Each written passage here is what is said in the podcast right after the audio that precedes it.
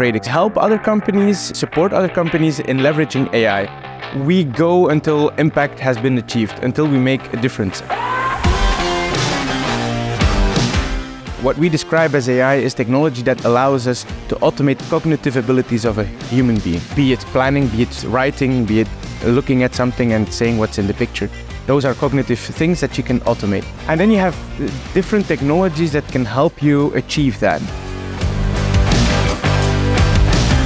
Make sure that actually not only the board, not only management, but also the company understands the potential and feels what it can do. And at the same time, do experiments to know, okay, where is the actual value for us? And then once the dust settles, take their beach buggy and go fast through the sand. This is CIONET TV. My name is Hendrik Deckers. I'm here today with Davio Larnout, who is the CEO of Radix. A very warm welcome, Davio. Hi, Hendrik. Davio, you have a master in uh, business administration, management, and IT, uh, postgrad in big data and analytics from the University of Ghent. Uh, you, uh, before founding, co-founding uh, Radix, you were a senior technology consultant at PricewaterhouseCoopers, and you also founded in 2016 BrainSpark. So, Davio, tell us a little bit more about yourself. Who are you really, and how did you arrive here in the position of CEO of Radix? Um, first of all, Hendrik, I'm glad to be here. Um, I have always been uh, somewhat of a an entrepreneurial mindset and a bit of a technology geek, and I think both came together in in in Radix. Uh, as a kid, I always wanted to build my own company, but my parents didn't really allow me because they were pretty risk averse. Mm-hmm. They both had entrepreneurial parents, and they know the downsides yep. of that, so they wanted to protect me from that. Um, I guess. And uh, on the other side, I've always been like I liked tinkering with my computer and stuff like that. And then during my masters, I came into contact with what is then called data mining. Okay. And I saw something of which I thought, mm, this is very interesting. What we can do here with adding data and mathematics, and then magic happens. And at that point, more or less, also there was some some sort of a breakthrough in AI. That was 2011 or 2012. And um, at that point, I said, I have to do something with this. First, tried at PwC, was not that easy, um, and eventually decided to do something on my own. Okay, and so you're running Radix how many years now? Uh, five years, since okay. 2018. And so tell me in, in two sentences, what is that Radix does and what does it really, really well? Um, we help other companies, we support other companies in leveraging AI. So there's an, a complete AI boom. What can you do with it? And we help them build it.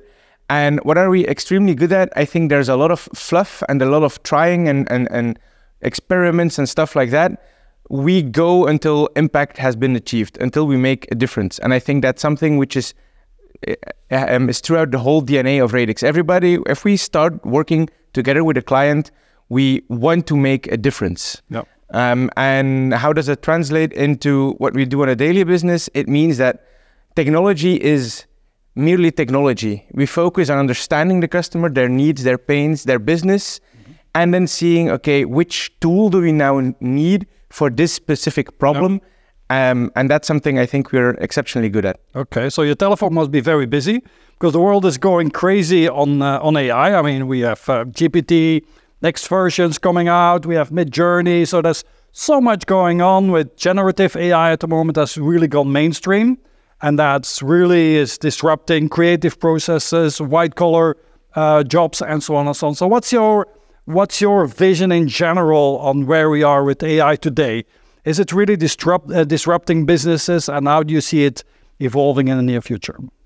Um, I think today we see a lot of applications of new things that can happening that can happen, but I wouldn't say that today we're disrupting anything because there's an inertia in companies, and there's also um, still things to be uncovered in the technology, but you can clearly see what will be possible in the next few months and years, and that will be enormous. Yeah. Um, the things that we are working on today are okay, virtual assistants that can help you navigate information in your company, which is already quite impressive. Where usually you had to go to a BI guy and then make an SQL mm-hmm. uh, statement and then run some data and put it in a in a, in a nice visual. Yeah. Now you talk to a chatbot who can talk to an SQL uh, database who can turn that into a query and then make it into a visual. Yeah. And you do that with a few natural language questions, which is amazing. Yeah. But that's, I wouldn't call that disruptive yet for a business. Okay. But you can feel that there's disruption in there. put that into a product or put that at scale, and then you become you come very close to disruption. Yep. Um, but what I also think we need to do is uh, to get to that disruption. Usually, we still have a, we're still at the point of we have this process of A, B, C, D, and then we do this, and then we add AI. And then, but what you get is you get faster at, let's say, if you add AI at point D, you get faster there, but your entire process, it's only marginal. Okay. What we see now is that companies start rethinking how do we go from A to Z, not with the path we use today, but if we add AI, how does this fundamentally change how we how we generate business? Yeah. And that's what's happening right now. And if you add connect those two dots, then we'll see things happening which are absolutely amazing. AI is really also an umbrella term, right? So maybe to structure our conversation a little bit, explain me in your view what are the different categories of AI and the different domains of AI?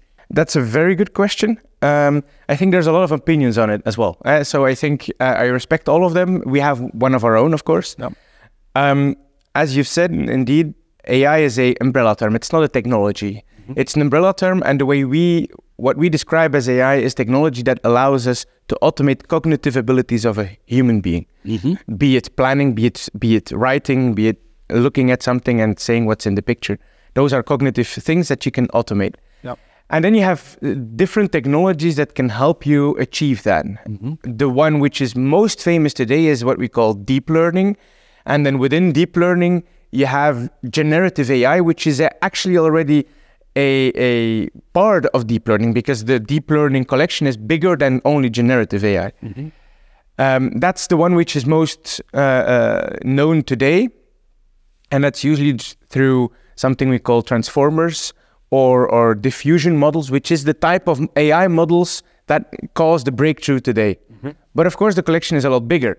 Things that we are also working on is, for instance, something completely different is more mathematical optimization for planning purposes, where we can um, automate the planning of uh, production planning at Atlas Copco, where we support them to, to optimize that that's an entirely different category of technology, but still, in a way, it's uh, automating cognitive task, and we help them do that production planning a lot faster and a lot better. Yeah.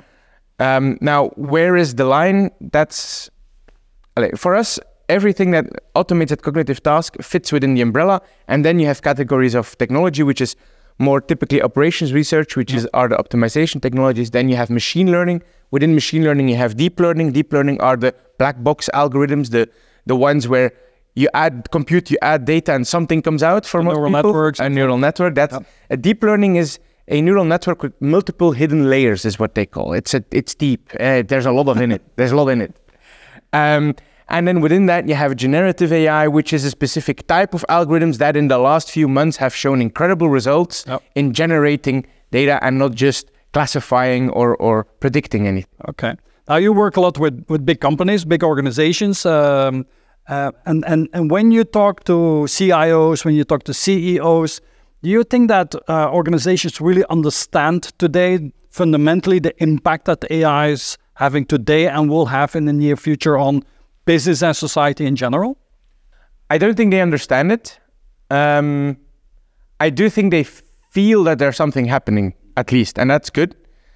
Um, but I don't think they understand it, and I also think it's it's a tricky debate right now because at this point there's a lot of pessimistic talk around it. Uh, you have Geoffrey Hinton, uh, the the godfather of AI, that is that left Google. Um, yesterday there was an event um, from from the Tate New Insights where Pieter Abbeel was was giving a keynote where he also yeah had a bit of a view like there is an opportunity, there is a possibility that AI will take over uh, uh, people. As far as I'm concerned, I think that's today there's no sign whatsoever that that will happen. Um, on the positive side, what we what things that we are seeing is, um, as an example, we see AI being used as a private tutor for children and for for graduates, which is in research shown that you can drastically improve the the mastery of students if you can tutor them one on one. But that wasn't in, in the UK. It's very popular eh, and they pay a lot of money to, to do it. Here it's less. Yep. But it has incredible results. And now with this technology, we can do that at scale. Mm-hmm. We can have a private tutor for everyone. Yep. That's an example of, of a radical change that will happen where the, the, the knowledge of our kids will grow a lot faster and a lot better mm-hmm. just because of that technology. And then you, you, I'm not even talking about the examples of healthcare, of, of predicting what the next medicines will be, of helping us to go to Mars faster, of harvesting asteroids because they have they have cobalt on them and we don't have enough on the on the planet Earth. So all of these things are going to be possible because of AI. Yep. Um, so there's a lot going going on. To come back to your question, and the impact will be immense. I think today we send most people sense that there's something happening. Yep. In most board meetings, AI is on the agenda and is almost the only topic on the agenda. What do we need to do with it? What does it mean for us? Yep. Um, I think that's the right question to ask. I think there's a storm right now. We're in the middle of it. And I think the most important thing is that companies should experiment and be ready when the dust settles to put the pedal to the metal, uh, to the metal basically, um, and be ready for it. I wouldn't overinvest as well Okay. because a lot will. there's a question of buy and build. eh? A lot will will will be built into products. Will be will be already available where you don't need services like ours to make something custom. And a lot of them, if you want to have strategic value, you will need service providers like us to help you build stuff. So, but what will it be? We have a we have a we have an advice. eh? I would say we have a and and and that's things we share. But it's the future, and nobody can predict the future. So your advice is to companies keep it on the on the board agenda. Yes, keep exactly. talking about it, learn about it, and and then get your hands dirty and do your first uh, Yes, couple of small sure- projects. Make sure that actually not only the board, not only management, but also the company understands the potential and feels what it can do. It's like with big big data, with any new technology, the first step is that the company needs to understand and needs to build a reflex. Ah, this is something, this is happening. Ah, we can use AI. This is a technology and it can help us solve this problem. Yep. That's something they need to invest in by making sure that people understand this um, and have this reflex. Okay. And at the same time, do experiments to know, okay, where is the actual value for us? Okay. And then once the dust settles, they can take their beach buggy and go fast through the sand. Could you give an example of, of that kind of first tryouts and, and, and getting your hand dirty projects that you're doing with your clients? Um, yes, but I can't tell all of it, of course.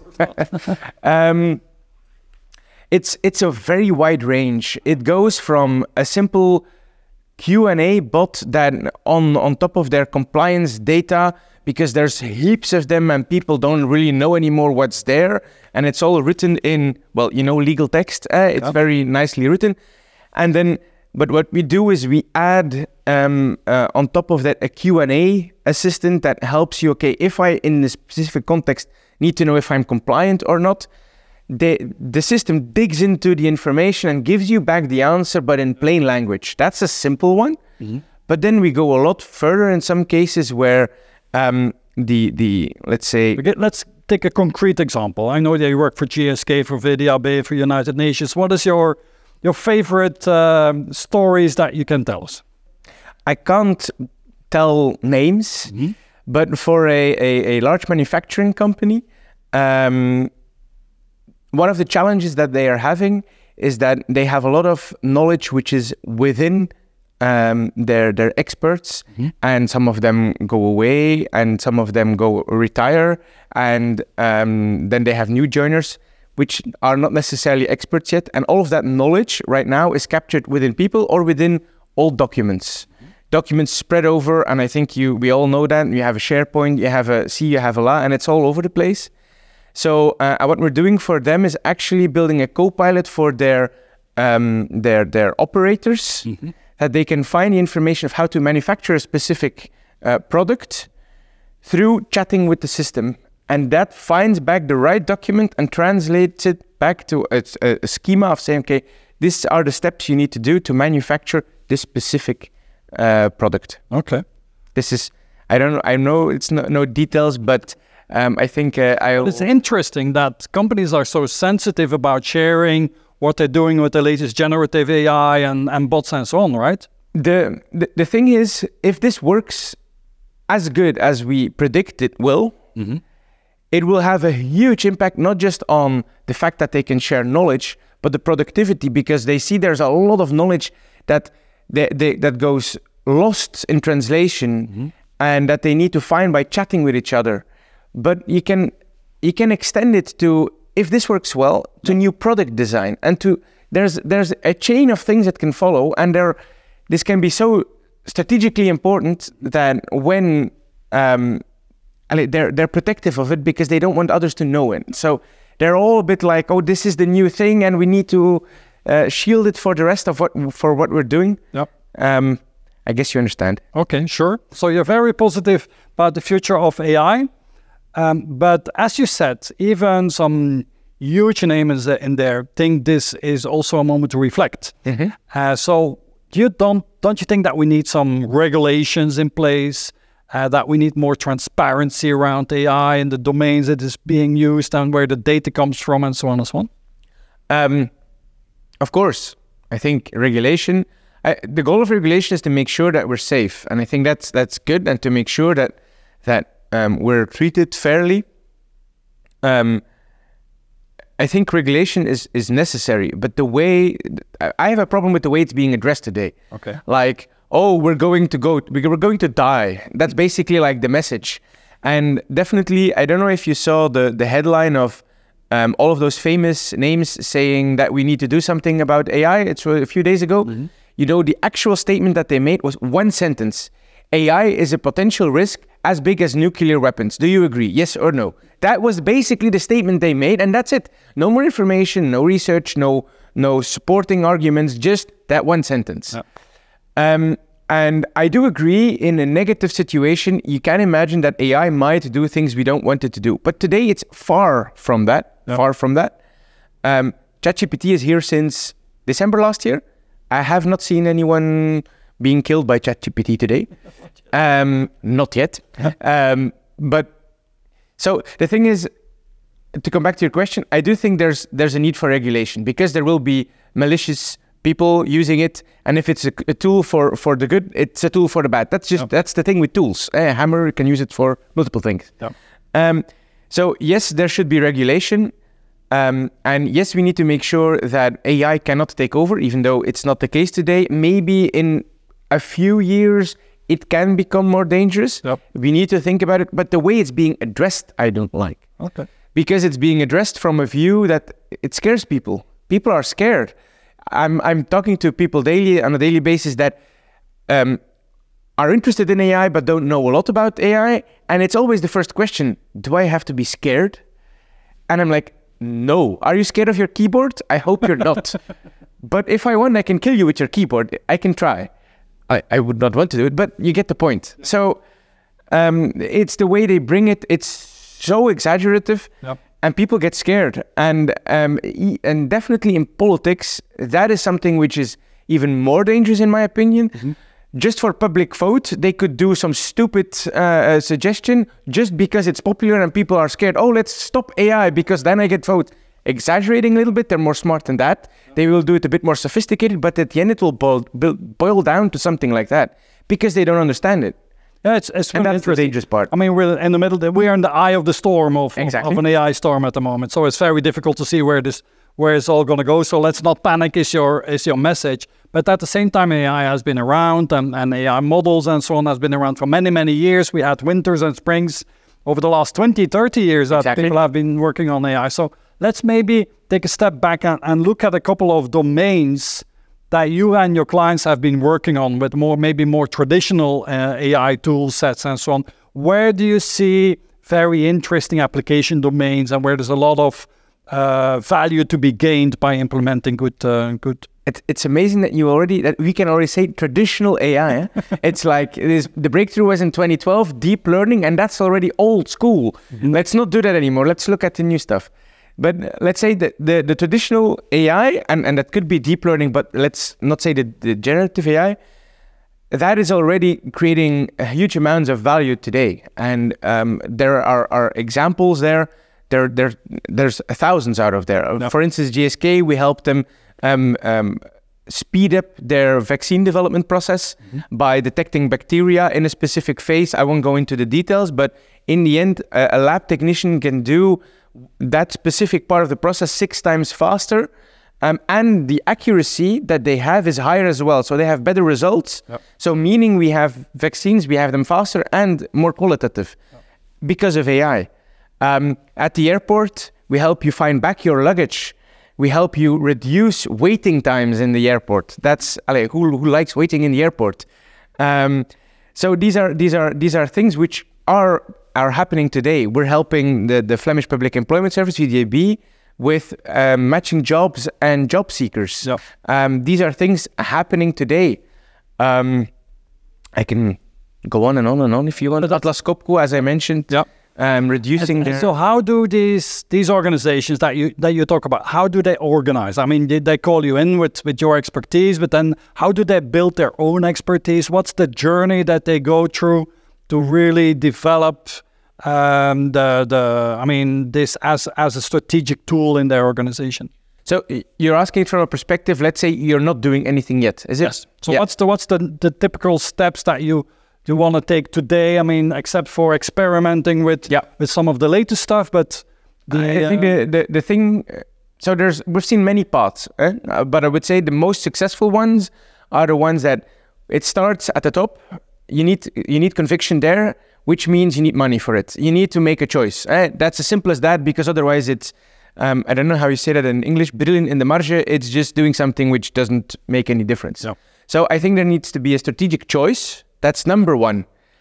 And a direction in which that strategic choice will go. So we, for instance, um, at the airport, we helped them in the beginning understand what can AI mean. We helped we, we help them with understanding which are the large fields you need to look at yep. and what can that mean for you as a business and paint a picture for that so that they understand okay in that area that's where where where we can create value mm-hmm. um, but from the moment that has happened and once the conviction is there, it's very important that there's a very quick adoption or, or um, bottom up approach as well.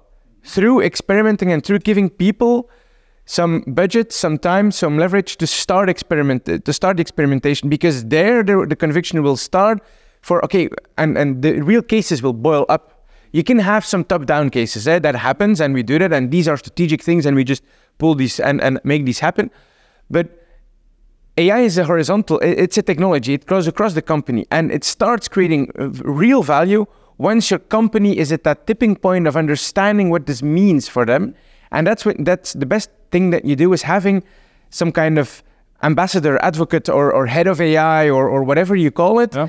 and that can liaise with the other company, uh, uh, with, with the other business parts and build momentum and do experiments and build credibility. And then along the way that boils up and you get it's it it changes from top down push to bottom up demand. That's what you want. Okay and then in terms of setup um, we've seen having a core team centralized and did and, and saying what happens to being all over the place calling it shadow ai or shadow data science like you had with shadow it or you yep. still have probably um, and I think the best way is is again a bit a mix of both. Is having some kind of center of excellence or, or where they come together, share expertise and, yep.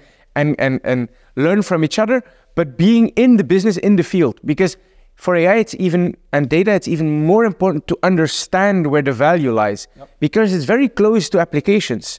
It's not like, oh, we need to build infrastructure that's you have cloud for that. Uh, what you do is you build the, the, the thing that companies need to master is building applications. Yep. And that's what we help them in is okay, defining that roadmap, helping them to develop a workflow. How do you go from identifying the right use cases to making some experiments and then setting up a flow because going from an experiment to an actual in production application that's a very uh, that's that's not that doesn't happen overnight no. so it starts from going from an experiment to involving IT at the right time to having a process which is typically something we call today MLOps, which is ML, uh, machine learning operations, is making sure that the experiment becomes an actual value creator. Okay. And do you see in organizations today already the head of AI? Do you see the chief AI officer? Do you see a VP AI? Are, are these roles popping up nowadays? Our leading customers have or a VP of AI or a head of AI or and there's always some someone in the C-suite who has the clear ownership of AI. That is those are the ones that are leading where it's very clear this is something which is which is on our map and is something that we are dedicated to invest in. Um, and they typically what I would also what I also see is then they typically invest in their own product being AI uh, supported, so in their own R and D, mm-hmm. and in in the, the crucial processes for their company to have a strategic advantage. The periphery, there you typically see more looking at buying products or SaaS or whatever. How, and how, I mean, CIO Network or a community for digital leaders, CIOs, CDOs, and CTOs, and so on. So, where do you see the role of the, the CIO in, in the adoption and the usage of AI? Do, do you see AI as a, as a domain that needs to be controlled and managed and organized by the CIO, or, or maybe ju- you don't want to see it in, in their control? How, how is that uh, working? Uh, I think that's a, a very good question. I think that that, that depends a lot on, on the type of CIO and, and the way they're they're positioned in the company. Mm-hmm. Um, it's a technology and it's an information technology, so there's definitely a link with the CIO. Um, but in my experience, you have uh, CIOs which are typically more um, involved or have the position to make sure that the infrastructure and then stuff gets keeps on running. Mm-hmm. And you have the the ones who have more ownership also of innovation and and and more application uh, stuff. I, I I see those two different uh, interpretations of CIO. I'm not so sure if, if yeah, that is sure. what you see as well, but that's how I see it. If it's on the infrastructure level, I think the AI part is more looking at okay, what is it on what cloud do we need? What choices do we make in terms of technology, in terms of governance? Yep. And then the application part should probably uh, should probably be uh, another role. Yep. But from the moment you're getting closer to the application side and the innovation, the it's definitely side, yeah. and the data, it's definitely something that fits in that in that uh, portfolio. Because what's really what are the challenges today? I mean, the challenge is that it's all new and you need experts and so on. But but on company level, what are the the challenges for organizations to really adopt this fast than than they're doing today? Um, and is it data? That's I mean, that was a leading question to see if uh, if it's the organization, the maturity, the cleanness, the uh, of of data. Is that a big thing or not? Uh, it's a, it's a good question. What I noticed, what I noticed, for instance, yesterday there was a question at New Insights on should I buy a new ERP or should I wait on the AI revolution and will it just make my ERP? Uh, I, I, don't need it anymore, and, and and AI will solve it. It was a bit of a uh, uh, an, an, an blown up question, but mm-hmm. it does paint a picture of what I feel with a lot of companies today is do we invest now mm-hmm. or do we wait now? Mm-hmm. And and what I mean to make speed is that they, they're a bit they're a bit okay, what what what do we do? Um, and I think there it's it's again it's that experimentation which is crucial. I think to to understand what is happening, to understand what the value is for you as a company. Um, and for the rest, I think the other one is where where they are where the companies our, our clients have decided we invest in AI, then um, they get so many demand of the business right now. Mm-hmm. because yeah they've all used ChatGPT and they now all think that AI is as easy as as uh, just open ChatGPT and we all have AI and we all want this and this and that, but it's all possible, and it's not just opening ChatGPT and it works. Having it work on an enterprise level, meaning it needs to be secure, meaning you want to have it used on your own data, meaning you need access rights that are, are properly done, meaning you don't want to lose your data suddenly leaked somewhere. So there's a lot of questions of how do you make that happen. No. Um, that is what, what what I see right now is that filtering through all the demand of the company because everybody now wants AI. Which are the good cases? How do you prioritize them? How do we help them learn to prioritize them so that we get a better filter towards us? Because there are now an over demand in all companies of we all want this. Um, and I think now is the, the challenge is filtering on what are the things we need to focus on that will build value. And I think the best ones that we've seen right now is actually um, a pharmaceutical company. I'm, I'm quite impressed with how they approach bringing that knowledge into the business so they can f- start filtering their own and they come up with very good ideas quite mature already um, and, and in, in that way they can start quite efficiently starting with experiment and they don't need to first have a gazillion meetings on this is bullshit this Yep. this is uh, allez, they probably say it a bit more polite but uh, you get the point Yeah. So, what's your favorite of all the projects your company have been working on? Uh, what's your favorite, your most that you were you're most proud of, and and and which where you can mention the name Yeah. of the project? that's the point uh, the one that i'm most proud of i can't mention okay. um, but it has something to do with very futuristic stuff, and I hope in a few years we'll see something from it. Um, the one that we can mention, uh, it, it might be a bit cliche, but it's it's just they are. Hmm, I all like them. I think they're.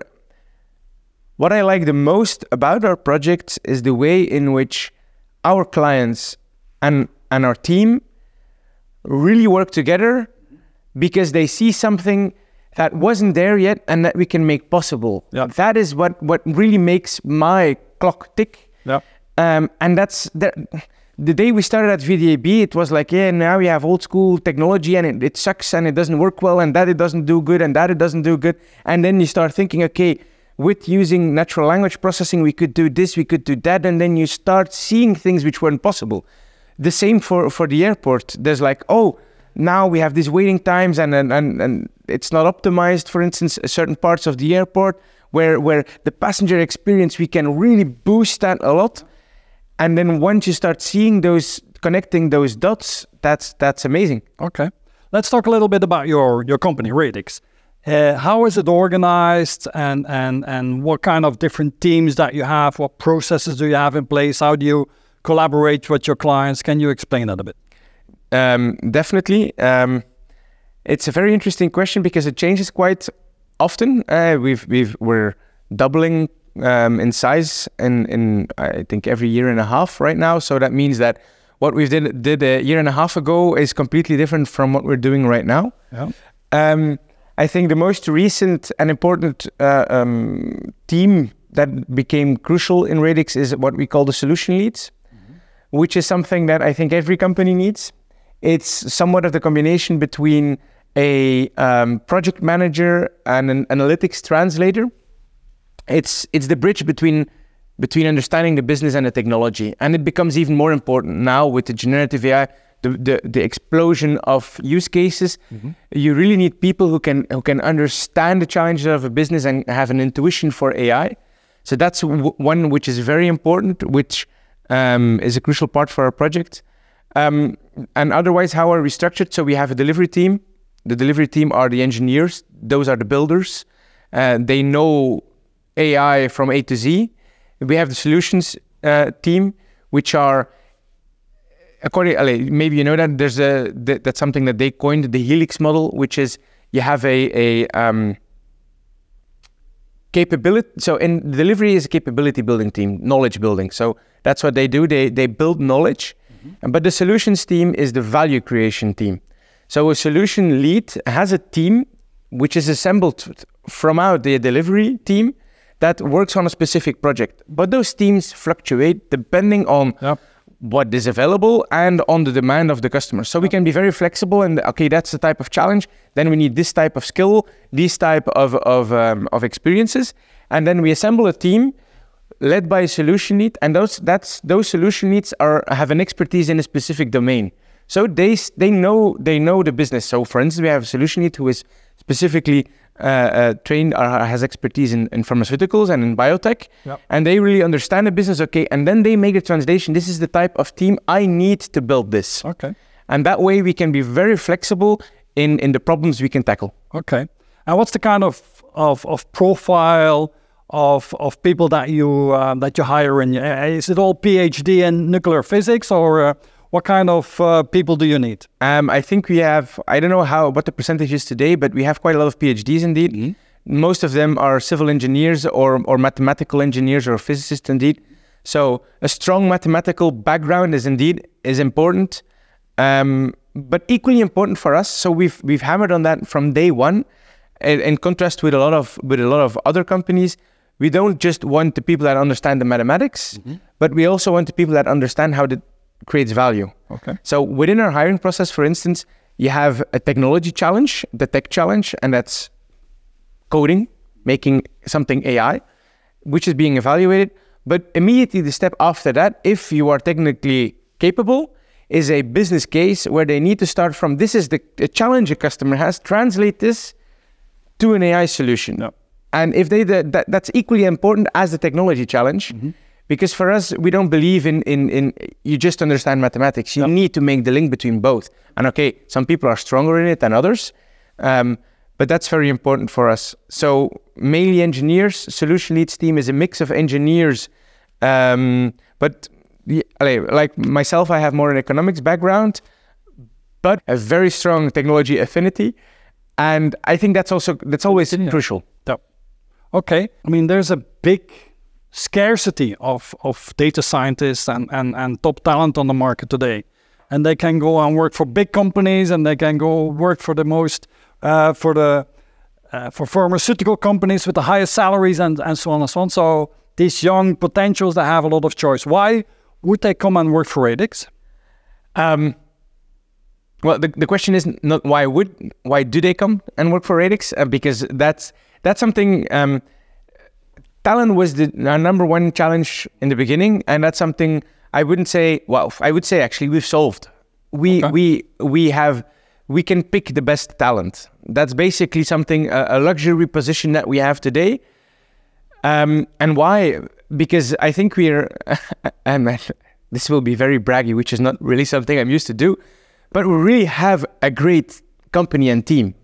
And it's it's I would say it's more the team that makes it than than than it's a combination of we have great people and our people are the ones that hire the new people as well. And we have a very strong culture in that sense. Let's describe that a little bit. What, what is unique in, in, in your company culture? Um, I would say there is almost no one who, who gets not accepted. How quirky you can be, it doesn't matter. I think that's important. We share knowledge and and and and learn from each other. From not only in the technology, but it's a really it's a sharing culture. It's sharing not only in knowledge but also in who we are, what we daily do. It's um, we get a lot of freedom. I don't I don't know where our people are working. I have no clue. Uh, we want them to be there on Monday and Friday because I think it's important to be at the company at some point. Yeah. But for the rest, I have no idea, and we don't check if they work. That doesn't. That's not something we're doing. We believe that they they want to achieve something. We give them that utmost freedom. They work abroad. They work in Belgium. We allow them to do that as long as also it fits with the customer and with the part. Sometimes you need to be there. eh? Sometimes it's just communication goes better. It's important, but that's something that they sense that they know themselves. We don't need to tell them that.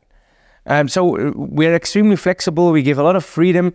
Um, we're we're I think I don't know how many um, nationalities we have today, but quite a lot. We have uh, Belgians, we have Ukrainians, we have uh, people from the US, we have people from uh, Italy, we have people from Spain, we have people from um, the Netherlands, and I'm forgetting countries because I don't all know all them by heart. We just uh, Denmark. Well, we all speak English, so for me they're all the same. Yeah. And that's basically everyone is the same. Um, even uh, I'm the CEO. I think if you see me running around, usually don't people don't think I'm the CEO. So you're the CEO. You uh, co-founded this organization. uh, What is it now? Five years ago. You're doubling every 18 months. Tell me a little bit about your challenge as a as a CEO today, and and and what is it that you're focused on now? How big is the company and number of people, and what is your focus today? So we're around uh, 50, 55 today. Um, we have a very strong management team today, which I'm very proud of that we have that, which is something that was work of the last uh, year, I would say. Um, they're growing a lot, and actually, they're, I would almost dare to say, managing the company. Um, so that was very, uh, very challenging, but very interesting experience, and now being very positive as well. Now, towards the future, we're growing fast, but for me, it's never fast enough. That's a bit that's my strong point, but also my weak point. Um, so it's not, and, and I'm looking for okay, how can we how can we do um, a turbo on the turbo? Um, we now have a solid team in Belgium. This is working really well. Now, yeah, what's next? We're looking abroad. We already have our first customers abroad, so we're working for a few companies in the US, in Italy, the Nordics. Um, so we need to extend that now. Yeah. Today, it's all being serviced remotely. Now we need to put uh, a foot on the ground uh, over there. So that's really something that we're now working on Yeah. uh, to make to make that um, to sustain that growth. And actually, the ambition is to grow even faster. Yeah. So you're very ambitious. The goal is to conquer the world, then, or Well, and Mars included. okay. So fundamentally, your role is you've set up your uh, your team. You have a strong management team. So where do you spend most of your time then today? as in the location. no, uh, where do I spend the most of my time? It's a good question. I, I it's it's so diverse because there's so many moving pieces. Um, It's with clients. It's with your team. It's with your shareholders. What is it? well, the, the yeah shareholders. I'm uh, lucky to be uh, together with uh, uh, the co-founders, the only shareholders, so we don't have uh, a lot of challenges there. For the rest, it's with the management team, um, supporting them, understanding how they can how they can grow. It's with the customers. It's um, helping them see okay what what is it that AI can do for them. I think those are the the main two things, and then hiring, making sure that we in in the key roles, having the key people. I think that's Yeah. that's the three things Okay. which are on my agenda. You already said that you're very impatient. You're always going to want to go faster and faster. So that puts quite a pressure, I can imagine, on, on, on your teams and, and your organization. So what do you think the uh, that people appreciate uh, about your leadership style? Because I mean, you're clearly a leader of this organization. What do you think they will say about your leadership style when having a coffee together and you're not there? Um, I think I'm I prefer a very radical candor style, which is I say what I think. They know what I think. I can hide what I think, which is uh, something I is mutual. Um, I think that's very important. I also think I need to learn a lot still. I'm I, I, know that I can be quite directive in in what I think we need to go, which is good in the beginning, which I now need to uh, ease a bit, uh, which is a learning curve for myself as well Yeah. because that's what, as I said before, they're a very strong team right now, and um, I need to let go a little bit because they know what they can do and they know how far they can go. So um, I think that's that's the important part, which the leader I try to be. Maybe that's the answer I can give, which is I try to learn from what works, what doesn't work, and become a better leader myself. Yeah. And I think the important shift that I need to make right now is from a more directive point of view to a more servant or whatever you want to call it. I try to I try to actually change even a little bit depending on the person I'm working with, Yeah. uh, what they need, the experience they have, the maturity that they have. But that's I have to say that's a challenge for me. Okay. And where do you where do you learn from? Where do who are your mentors, your examples, people that you look up to that uh, that inspire you? Um, that's a good question. I read a lot. I like um, biographies, uh, reading about how they do things, and just talking to people. And a little one one uh, conversation I had um, not so long ago with Stijn Christiaens, which is the co-founder of Collibra and, and CTO and now CDO of Collibra. And I'm I don't really ask for help quite fast, but I learn from seeing how they work and the way he can. I, I'm I have a, an extreme amount of respect for what he has done so far. Yeah, the building a unicorn. No? Eh? Exactly. Well, that, that's already more than, a, than a unicorn.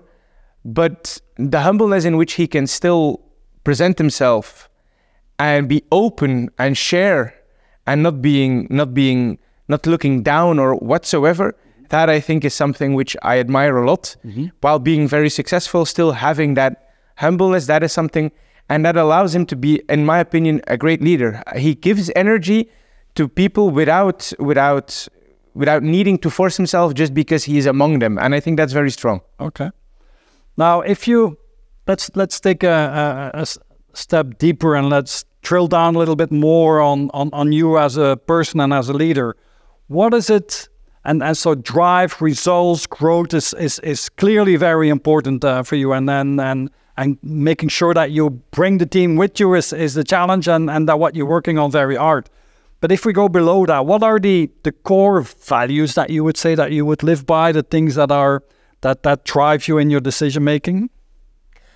Um, there's at, the first two that come up is first of all um, authenticity, integrity. I I don't like faces. I like people. I really if if if I have the feeling people are not honest, and I try to be speak my heart as well. Yeah. And I think that is that is extremely important for me.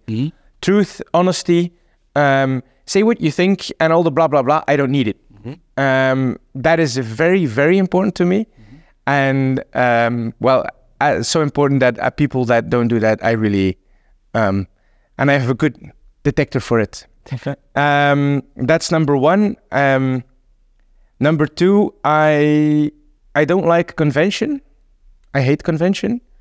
Um, I'm a bit like my three-year-old daughter. I already know what she's going to say if I ask something before I ask it. She says no, um, which is like I like to challenge but because I don't like people, uh, it's always been like that. I hate. I that's something I I hate.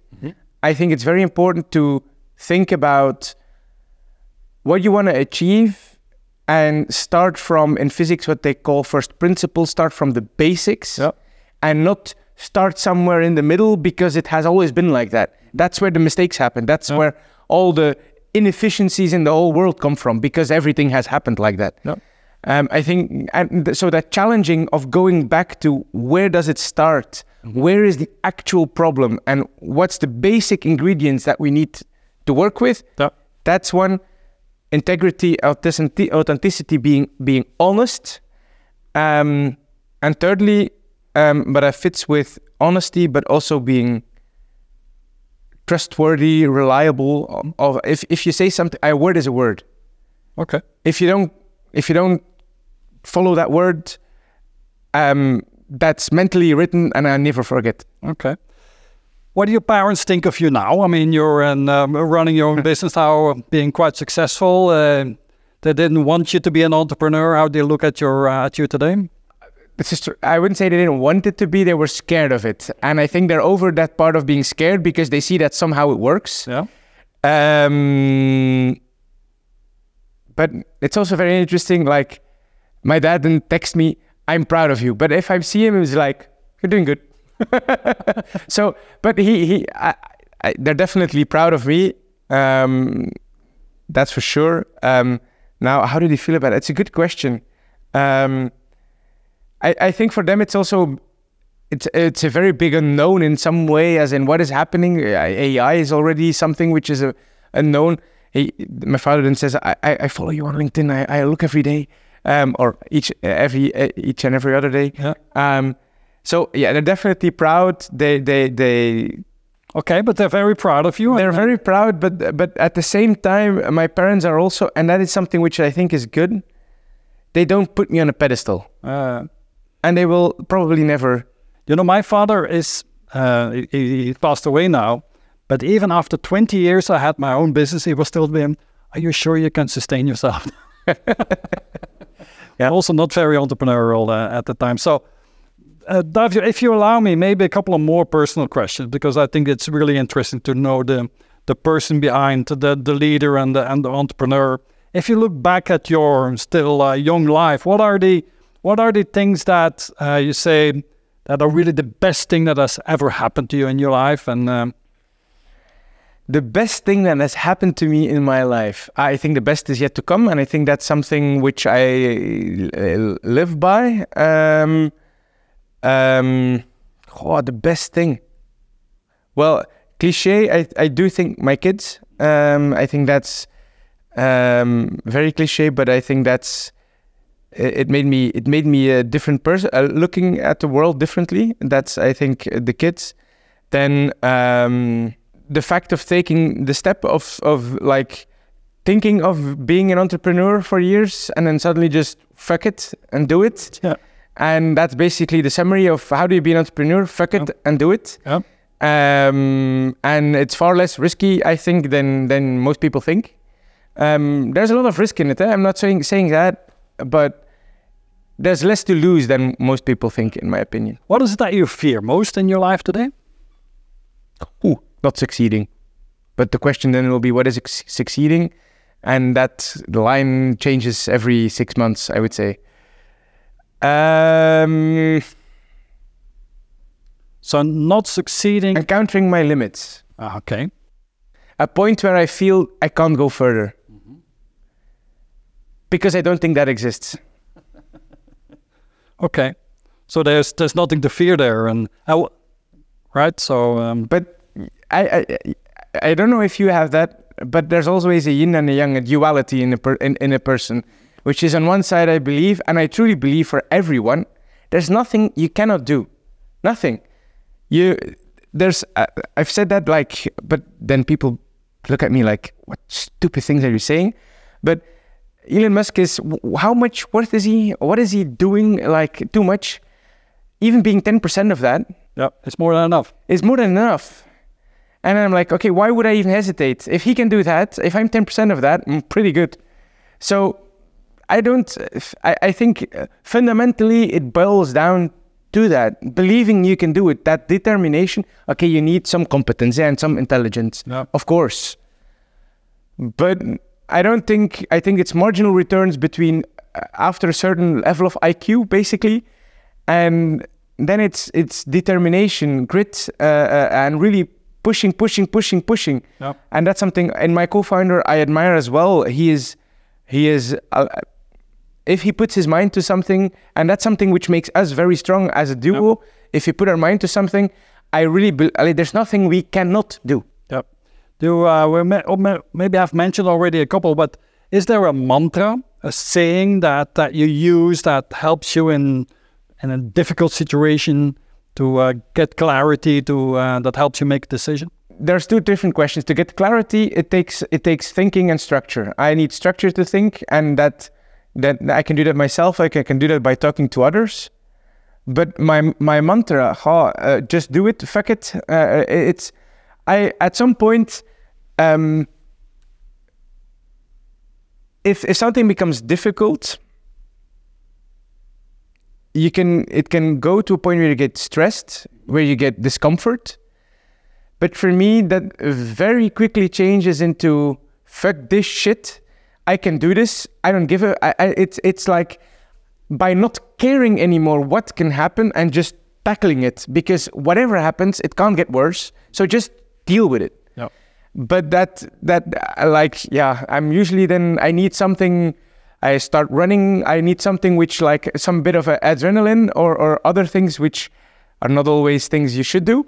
Um, but get the adrenaline going, and then I just don't give a shit anymore and just start doing things, Okay. which is for some people maybe not the right thing to do, but for me it helps. Davio, what I really wanted to know is what is what is according to the secret of success of Radix? Um, I think number one, determination, and number two, the most important one is there's a few people that you encounter, and and it's it's luck or it's it's um, in Dutch they say meeval. It's you you help luck a little bit, but those few people can really can really make the difference. I think in the beginning, um, uh, uh, van Humbeek, which hel- which was helped us and and was really a fan of us. I think that was someone who uh, really believed in us from the beginning. Um, Bart Saverwins at, at Brussels Airport Company as well uh, is someone that really believed in us. Um, I, at home as well, having having a, a girlfriend who can uh, who can carry all of this shit. I would not want to be in her shoes. Um, um, I think that's very important. My co-founders, I think that's also something. There's moments where you almost try to kill each other um, in a way of speaking, but you still pull through. Um, and now in our management team, um, I think having some extremely talented people and driven people, I think that's that is that's really what makes the difference. Okay. Davio, these video interviews are being uh, watched by many different kind of uh, people, but um, also by high potentials that are looking to develop uh, an, an, an, an, interesting career like yours, or that are looking to in, uh, to develop a career in AI. What's the what's the advice that you would give to young, ambitious professionals that want to be successful in your domain? And join um, oh, I, in, in my domain, if it comes to, uh, allee, you have entrepreneurial, the entrepreneurial part, and you have the AI part. Okay. I think entrepreneurial part, um, if you're a high potential and that's something you dream of, um, just do it. I think the the only difference between between someone who who is an entrepreneur and who isn't is the one that does it. Um, I think that's and, and it sounds easy, but it isn't. But that's the number one thing. Just do it. If it comes down to AI, um, it depends a lot on what you want to achieve in the domain of AI. My own, my own journey, I went quite far in in. I have not, I don't have a technical background eh, as as was said in the beginning, but I went so far as in learning myself to code Python and then uh, making my own AI systems, putting them in the cloud because I really found it important to understand the mechanics. Like I said, the first principles. How does it work? So I can really help uh, other people with it.